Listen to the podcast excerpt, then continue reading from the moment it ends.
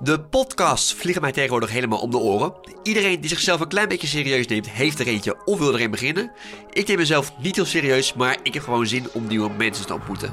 Want in deze podcast ga ik langs bij mensen met een leuke hobby of een leuk beroep. Om er daarna achter te komen dat het helemaal niks voor mij is. Mijn naam is Matthijs Vrolijk en dit is Vrolijk tussen de mensen.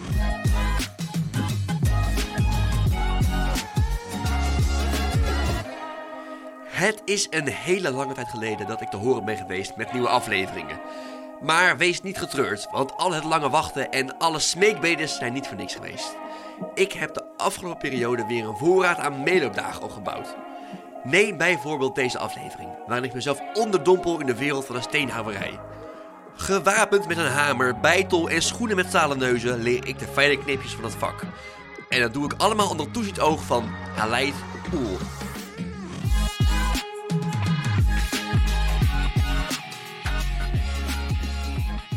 Goed, Aleid. Vertel. Jij bent steenhouwer Ja, ik ben steenhouwer in de steenhouwerij Knippenberg. en jij houdt steen. ja, ik hout, hak, plaats. Ik doe van alles met steen. Wat doet een steenhouwer? Nou, ik ben restauratiesteenhouwer. Dus ik, ik restaureer oude gebouwen, monumenten, ornamenten. En dat doe ik en op de locatie zelf, dus op de stijgers, of in de, in de steenhouwerij zelf. En, en hoe ziet dat dan uit, die werkzaamheden? Ik kan een dag beschrijven, maar eh, ja, is dat Ja, misschien een... Ik heb alle tijd, ik ga nergens heen. Dan kom je s ochtends de steenhouwerij in. En dan ga je met eh, je maten en de steenmeester ga je het werk voorbereiden. En eh, dan zit je ook meestal met de timmermannen, met de schilders. En eh, dat heeft natuurlijk ook een bepaalde volgordelijkheid. Dan pakt iedereen zijn project op. Dus dan ga je bij je steen staan eigenlijk. Of bij je werk als ze in de steenhouwerij staan. En dan maak je sierslagen of je gaat eh, zagen of slijpen, schuren. Er is van alles hier te doen. Het verschil tussen een steenhouwer en een beeldhouwer. Heel veel mensen denken dat een steenhouwer eigenlijk mooie beelden maakt. En dat is eigenlijk niet zo. Als steenhouwer ehm, doe je, kopieer je wat de architect of de oude bouwmeester of een vroegere beeldhouwer uit 1700, 1600, wat die al gemaakt heeft. En wat dus gerestaureerd moet worden, omdat de zure regen er overheen is gegaan. Of wat dan ook. Als wij een stuk in de werkplaats krijgen of van de bouwplaats meenemen soms, dan ga je eerst onderzoeken wat moet er gerestaureerd worden. En dan eh, maak je hem of opnieuw, dus dat is echt een renovatie. Ja. Anders dan doe je de restauratie aan een beeld. En eh, renovatie, dan wordt eerst de omleiding ervan in, in- heel grof wordt het gezaagd. En dan heb je een mal gemaakt, hoe het oorspronkelijke stuk was. En dan ga je het namaken. Of je restaureert en dan ga je er stukken steen in zetten die je dan weer bijslijpt of eh, bijhakt. En een beeldhouwer die werkt vanuit creatie. Dus die werkt vanuit het niets. Ja. En die gaat dan een mooi beeld maken. Oké, dus bijvoorbeeld de Domtoren wordt nou gerestaureerd door steenhouwers, maar is ontworpen door beeldhouwers. Vroeger al door architecten en bouwmeesters is het ontworpen, of door bouwmeesters berekend ook. En die eh, wordt en door beeldhouwers, als je over ornamenten praat, dan is dat door oude beeldhouwers gemaakt. En als je over eh, bijvoorbeeld traceringen praat, dat is even een bouwterm, Ja. maar dat zijn bijvoorbeeld de ramen die bepaalde profielen hebben of dat soort werk. Dat is allemaal door steenhouwers gemaakt. Oké, en jij bent steenhouwer en wat is dan een, een, meester, een, een steenmeester, of hoe heet dat? Je begint eh, als leerling en zo ben ik ook begonnen. Dus dan krijg je je opleiding in de steenhouwerij zelf. En dan is er een steenmeester die jou begeleidt. En dat is echt van eh, de vloer eh, aanvegen tot, eh, tot heel grof werk eigenlijk maken. En dan langzaam groeien naar sierslagen, naar profielen maken. Dan moet je een diploma doen en dan groeien naar je, je gezellendiploma. Dus van leerling naar gezel. En dan later, maar dat is dan niet meer in Nederland, die opleiding. Dan word je steenmeester. En dat is ook tegelijk bouwmeester. En dat is al met al een studie van 14 jaar ongeveer. Dat ben je niet zomaar. Dus je, je combineert je, je theorie. En dat is best zware theorie met je praktijk. Na een aantal jaar ben je leerling af. Maar dan krijg je ook een heel laag salaris bijvoorbeeld. dan gezel, dan mag je al veel meer zaken doen en dan ben je veel zelfstandiger. Daar komt ook het woord gezelschap vandaan. Ja. Dat is ook eh, grappig. Dat is natuurlijk oude steenterm. En eh, bijvoorbeeld het gilde, dat heeft ook eh, leerling gezellen meesters. Ja, en het is gewoon dat je steeds hoger in rang komt eigenlijk. En een meester is helemaal zelfstandig. En wat is bijvoorbeeld het, het leukste project wat jij uh, gedaan hebt? Wat een heel leuk project was, dat was het Katshuis. Uh, dat hebben we met uh, heel veel soorten vakmensen natuurlijk gerestaureerd, een grote periode. En in dit geval was het gewoon leuk, het Katshuis, omdat daar net Jan-Peter Balkenende in zou komen te wonen ook. Ja. Natuurlijk als minister-president. Ik had daar net de douches gerestaureerd. En ik stond met hem in een bedrijf onder de douche. Nee, oeps. nee, ik stond in de lift met hem en ik heb later ook met hem samengewerkt. En ik vroeg hem van, uh, heb je probleem gehad toen je onder de douche stond? In het katshuis? In het katshuis. Dus dat je tot je neus in het water stond zo ongeveer. En daar schrok hij natuurlijk gigantisch van. Want dat was een intimiteit die hij niet verwacht had. Toen bleek dat inderdaad zo te zijn, wat wij natuurlijk al lang wisten omdat wij een heel klein putje in de douche hadden gemaakt met een enorm grote douchekop, die toen nog helemaal in was, waarvan wij al zeiden: die architect heeft een foutje gemaakt, dit gaat hem niet worden. Nou, dat werd hem ook niet. En um, de beste man heeft uh, niet langer dan een week daar gewoond en is toen lekker weer in uh, Alphen gaan wonen. Ja, dat zijn leuke verhalen en dat maken we heel, uh, heel veel mee, dit soort dingen. So sweet, sweet heart of mine,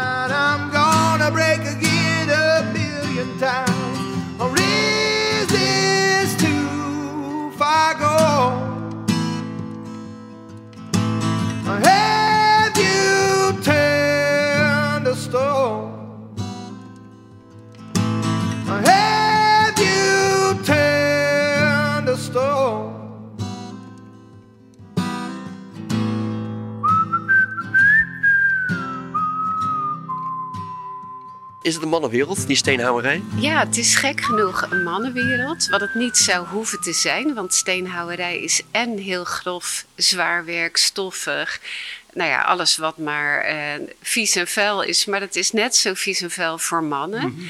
Maar het is ook heel erg verfijnd. En dat is ook, uh, je moet op de vierkante millimeter werken. Je hebt polijstwerk, wat natuurlijk heel verfijnd is. En vroeger in de gildes werkten ook vrouwen gewoon als steenhouwer. En dan praat je echt over de middeleeuwen. Dus waar dat uh, reputatie heeft verloren, of gewonnen eigenlijk, dat het alleen maar voor mannen is, dat is natuurlijk onzin. Mm. Kan je iets laten zien hier zo? Want we staan hier in een grote werkplaats vol met machines. Ja, we staan in de werkplaats met heel veel gereedschap, eh. met name heel veel kabels, uh, grote afzuigmachines. Omdat steenvak is natuurlijk dat is ook heel stoffig. Dus mm -hmm. je moet zorgen dat het wel altijd veilig blijft. Mm -hmm. Ik zal even een rondje maken. Ja, we kijken naar de portiekzaag die nu stilstaat. Maar dat wat, wat is een portiekzaag? Ja, dat is een hele grote zaag. Hij staat daar. En die heeft hele grote zaagbladen. En die is eigenlijk heel wendbaar. Uh, daar moet je echt, echt heel goed in zijn. Dat is een specialisme op zich. Ja. Omdat je daarmee het steen voorzaagt. Ja. Uh, voor, voor het werk wat we later als stenen, waar je het fijnere werk mee doet. Maar je kunt daar ook doorpols mee zagen en weer wat meer industriële werk. Dus dit, uh, nou ja, uh, je ziet nu een heel groot stuk liggen van een trap.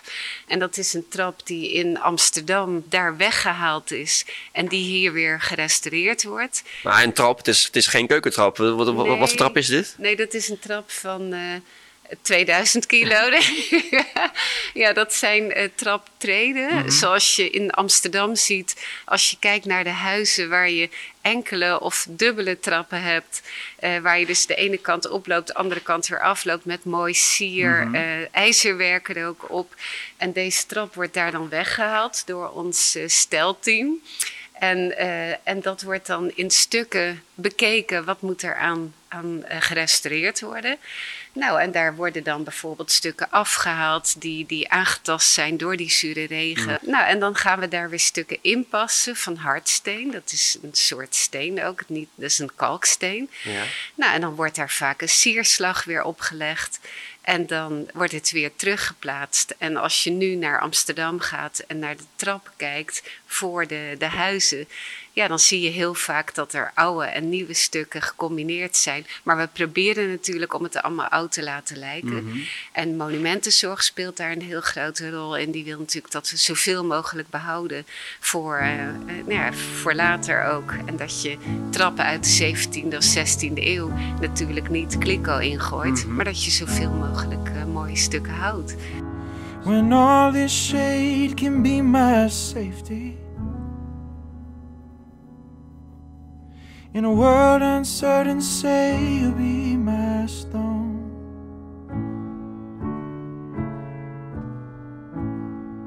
Ik hoor heel vaak de, de term sierslag, maar wat, wat is dat voor de, voor de leek zoals mij? Ja, dat zal ik. Ik zal het dadelijk even voordoen Ja. zelfs. Ik heb wel een stukje hier liggen. Oh. Maar dat, dat is bijvoorbeeld. Het heet officieel vrijnen. Dat is dan eh, voor het leermomentje. Ja. Maar dat is bijvoorbeeld een ribbeltje in de steen leggen. Dus als je nu naar buiten zou gaan en door Amsterdam, of ja, meestal Amsterdam of oude steden loopt. Ja. En je kijkt, en Haarlem bijvoorbeeld, en je kijkt naar eh, stenen ehm, kozijnen, dan zie je heel vaak een ribbeltje over die kozijnen lopen. En dat is met de hand, is dat een sierslagje. En eh, ja, dat ziet er dan net even wat minder glad, maar, maar gewoon heel mooi afgewerkt ziet dat Maar dus per, per onderdeel van het bewerken van stenen heb je verschillende machines die dat eh, kunnen waarmaken. Ja, machines, maar je hebt ook handgereedschap. En dan, nou ja, ik loop er nu even heen, maar dan zie je echt de, de ouderwetse klopper. Klopper? Wat, Dat is een, eh, een soort eh, hamer. Vroeger was dat van hout met een hele grote kop erop. Ja. En dat is, die, die heb je nog wel van hout, maar die sluit- slijten eerder. En dit is een kunststof. Nou, en die ligt lekker in de hand. En daarmee maak je bijvoorbeeld je sierslagen. En je hebt handbeitels. Ik zal Ja. het even laten horen de, voor de kijkers thuis. Dus Michelangelo die gebruikte deze bijtelzaal voor zijn beeldhouwwerk. En die kon bijvoorbeeld ook door de smidsen kon die bepaalde bijtels laten maken. Die, die bijvoorbeeld een, eh, een hele, ehm, ja wat is het, die helemaal gebogen waren. Of die speciaal waren. Om net even in die kleine hoekjes te kunnen bijtelen en te kunnen beeldhouden. Kan je het voordoen eventjes, of is dat lastig? Eh, ja, dan moeten we hem er even ergens insteken. Want Gerard, u, u, u bent eh, de steenmeester. Ja, al, eh, al, al, al een paar jaartjes. Oké. Dus dat, eh, Dus u, u weet eigenlijk van de hoed en, en de rand. ja, als we bijtelen met hamer en bijtel, maakt het dus minder herrie dan een pneumatische bijtel. Oké. Dus dit, dit gaat wat lawaai opleveren? Nou, ja, maar en niet zo'n klein beetje. Oké. Nou ja, ik, dat maakt me gek. Nou zal ik het even met hamer en bijtel Ja, doen. Dus, de klopper. Met de klopper en Ja. de bijtel. En dan, nou, kijk, dat is...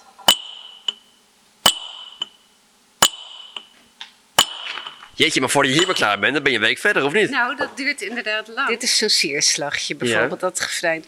Maar dit kun je weer niet doen met een lucht. eh, Nee, precies. Dus het is ieder, ieder slagje, ieder eh, patroontje heeft zijn eigen bijtels Ja. en een manier van werken. Hoe beter je wordt, hoe meer je ook de goede knoeier gaat heten. Mhm. Want in restauratie is niks voorspelbaar en alles loopt scheef. En als je op een bouwplaats bent, dan is een huis verzakt of een façade ziet er eh aangevroten uit of wat dan ook.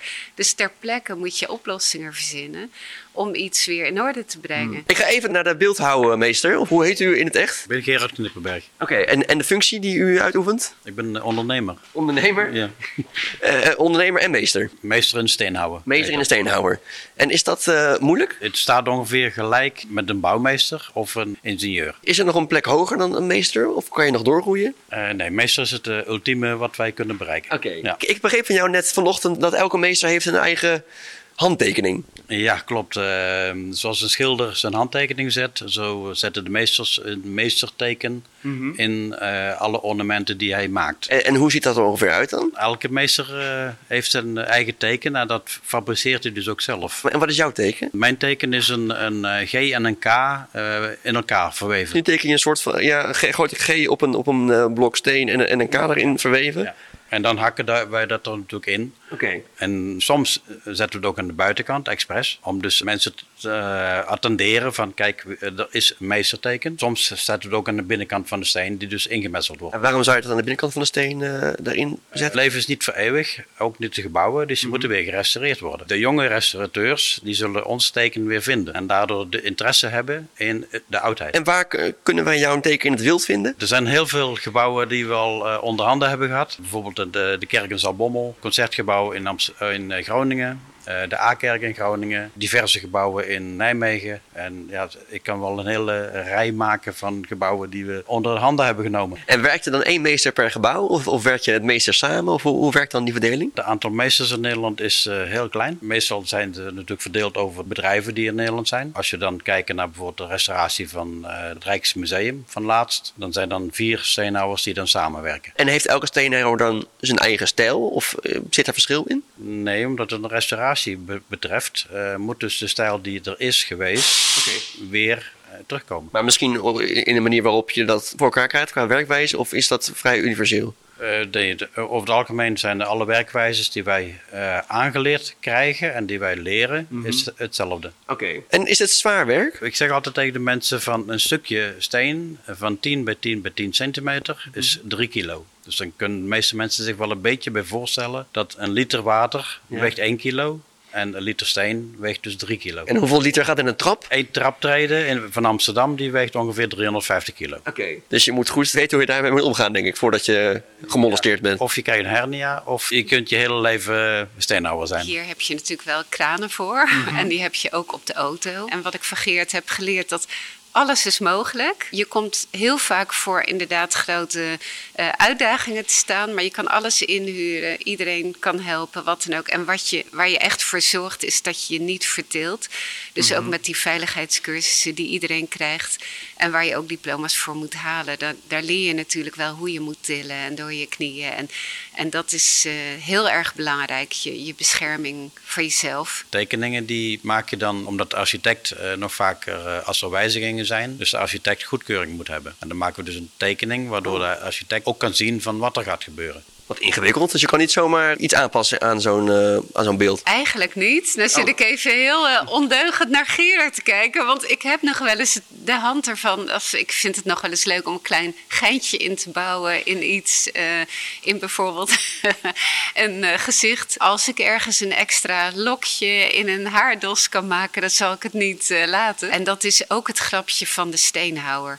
En dat zie je ook bovenop kathedralen.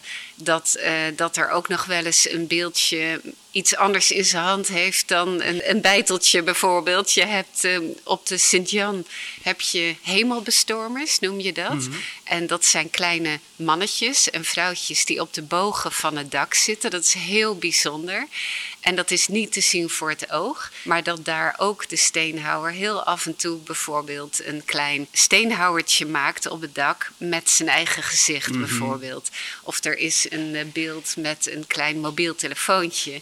Nou, dat is natuurlijk helemaal te gek. Wie was dat ook weer die dat Tollenaar, of wie heeft dat gedaan? Ja, Tollenaar heeft dat gedaan, ja. Ja, ja en dat is, dat is natuurlijk helemaal te gek, want dat brengt ook weer, die grapjes, die brengen het vakwerk wel dichter bij het mm -hmm. publiek. En heb jij zelf ook wel ergens je gezicht neergezet? Nou, toevallig. dat we vorig jaar, nou zal ik niet zeggen welk huis, in de Vondelstraat, ga ik toch even een tipje van de... Dat mag wel, ja. ja, dat mag wel. En daar hebben we een hele reeks koppen hebben we bijgebeiteld eigenlijk en stukken ingezet. En daar heb ik inderdaad een wat, uh, wat leuke koep gegeven, haarkoep aan een van de beelden. Wat oorspronkelijk, dus die heb ik wat de, de tegenwoordige tijd ingegooid. Die heb ik mijn uh, haardos gegeven. Mm -hmm. Voordat ik het wist had de schilder daar al een mooie laag overheen gelegd. Dus dat kon echt niet meer veranderd worden. Maar dat, dat soort dingetjes, dat is gewoon leuk om te doen. En weet dan de architect dat of de eigenaar van het pand? Nee, dat weet niemand. Dat gaan we nooit zeggen, want dat, dat is nou eenmaal uh, het grapje van mm -hmm. de vakmens. En, uh, en dat zal iedereen proberen te doen. Je legt toch heel even wat van jezelf erin. En het is altijd een grapje. Het is nooit iets lelijks. Ja. Het is net even wat dan de volgende generatie steenhouwers weer ontdekt. Ja, en dat is bijzonder. Sweet, sweet heart of mine, I'm gonna break again a million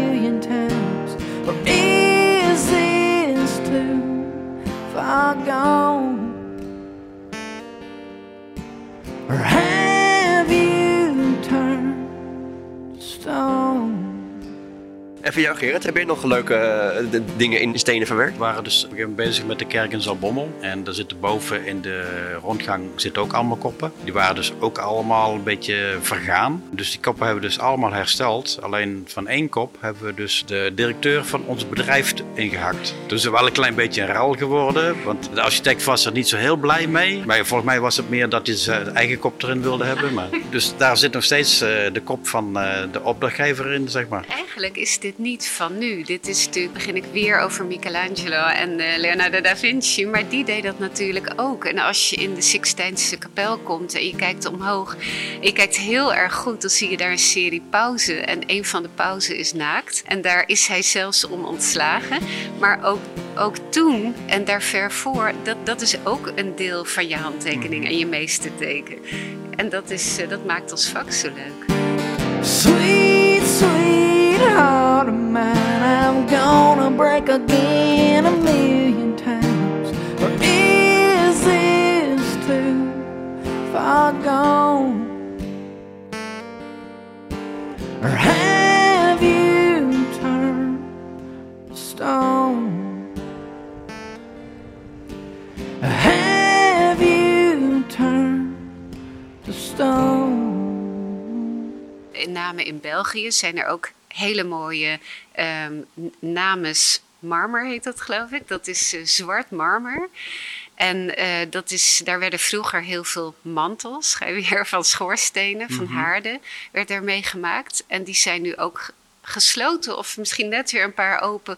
Maar dat is, dit is gitzwart kalksteen, heel erg mooi, maar niet meer te krijgen. Dus iedereen die zo'n haard heeft, zo'n mantel, die moet er heel voorzichtig mee zijn. Want eh, die zullen wel in prijs omhoog gaan, denk ik. Maar kan een, steen ook uitsterven dan, een soort steen? Zoals de geologische vorming van de aarde is elk plekje zijn eigen eh, structuur en zijn eigen kleur ontstaan. Nou, dat is ook maar op dat plekje. Ja. Dus eh, als dat plekje op is, Is het op. is het op. En welke soorten stenen zijn er al dan verdwenen? Er zijn al diverse eh, soorten verdwenen. Saint-Michel is er een van. Dat is een- ook een kalksteen. Die wordt gewonnen in Noord-Frankrijk. Die is helemaal uitgeput. En Aleid, hoe ben jij precies hier terechtgekomen in deze steenhouwerij, in deze steenwereld? Nou, eigenlijk had ik op een gegeven moment het idee opgevat om bij steenhouwerij te gaan solliciteren. Maar ik wist helemaal niet wat steenhouwerij was. Dus dat heb ik eerst maar eens even bestudeerd. Nou, dan krijg je die drie typen steenhouwerij natuurlijk. Grafwerk, eh, industrie en restauratie. Nou, toen had ik het geluk dat ik mocht langskomen bij een, rest- een groot restauratiebedrijf in Ameiden. En ik kwam daar aan. Ik kwam uit dat bedrijfsleven. Dus ik had al van tevoren bedacht, wat moet ik aan? En, eh, eh, maar niet met mijn auto. Ik had toen een Mercedes, dus die heb ik maar om de hoek gezet. En ik kwam daar in mijn kloffie aan. En toen werd ik begroet door een ontzettend grote Fries met een grote baard en een hele harde stem. Laat me je handen eens zien, de binnenkant van je handen. Dus ik draaide zo mijn handen naar hem toe. En zei hij, nou, ik zie het al, je kan niks en je weet niks. Nou, ik echt zo, oké. dat je echt denkt, nou, dat begint lekker dit gesprek. Dat is een warm welkom.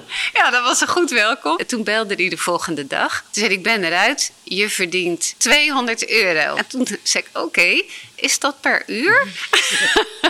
nee, per week. Nou, dat is niet zoveel. Nee, dat is het inderdaad niet. Maar ja, je bent leerling. Je begint als leerling. En toch interessant, want ik wilde het gewoon heel graag doen. Dus ik heb dat uiteraard eh, aangenomen en doorgezet. Maar ongelooflijk leuk en heel verfrissend om gewoon ook eens te horen: je weet niks en je kan niks. Maar dan gaan we wel veranderingen brengen. Dat is hartstikke positief Ja. natuurlijk. Nou ja, en dat heb ik laten zien. En inmiddels kan jij meer en weet je veel meer en verdien je bakken met geld. en zo is het maar net. Je verdient bakken met geld in de bouw. Dat iedereen dat maar weet. Als jongeren interesse hebben, dan zijn ze altijd welkom. Om te kijken, Nee, ook om te werken. om te werken. Ja. Ook al kunnen ze niet en weten ze, en dan weten ze niks. Maakt niet uit, we, we kunnen van iedereen wel wat maken. Zijn er spreekwoorden die, uit de bouw die, die wij nog kennen? Of, of de gewone mensen niet in de bouw werken? Het bouw is natuurlijk heel erg verweven met ons dagelijks leven. En als je kijkt naar eh, dat is een meesterwerk, dan komt dat ook vanuit het meesterstuk. Wat de meester heeft moeten maken om zijn titel te krijgen. De touwtjes aan elkaar knopen of uh, ik, ik, ben uit het lood geslagen. Dat, dat komt natuurlijk allemaal uit de bouw. En dat is het mooie van ons vak ook. Dat je, het, het is onderdeel van het leven. En, uh, en meer dan mensen denk ik doorhebben. Is het zo als jij op maandagochtend hier begint en een beetje uh, geen zin hebt, dat je het boel kort en klein slaat? Of is dat niet het geval? Het heet steenhouden. Ja? Dus niet in elkaar slaan, maar gewoon steen houden. Oké, okay. ja. als je als agressief bent. Uh... Ja, we maken ook wat harder slaan. Ja. Dat is geen probleem. Oké. Okay. Ja, een beetje uh, anders dan normaal, maar wij zijn letterlijk en figuurlijk steenrijk. En tot zover vrolijk tussen de steenhouwers. Dank voor het uitluisteren, dat waardeer ik enorm. En dank aan Aleid en Gerard die mij te woord willen staan.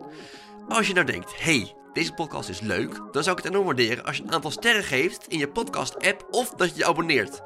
Dat helpt mij weer om door meer mensen gevonden te worden. Deze podcast is ook te volgen via Instagram, vrolijk tussen de mensen. En als je wil, kan je mij ook nog op een andere manier helpen. Dat kun je doen door te gaan naar de website petjeaf.com schuinstreep vrolijk tussen de mensen en een bedrag over te maken. Dat helpt mij in ieder geval om afleveringen te blijven maken. En over twee weken hoor je ook mezelf onderdompel in de wereld van archiefstukken. Als ik hier zou werken, zou ik op een gegeven moment gewoon een kaartje ergens willekeurig instoppen waar plek is. Maar dan raak je het overzicht helemaal kwijt. Ja, als je zo zou archiveren, dan kun je er inderdaad geen zak mee. dan kun je het nooit meer vinden, nee. Bedankt voor het luisteren en blijf een beetje vrolijk.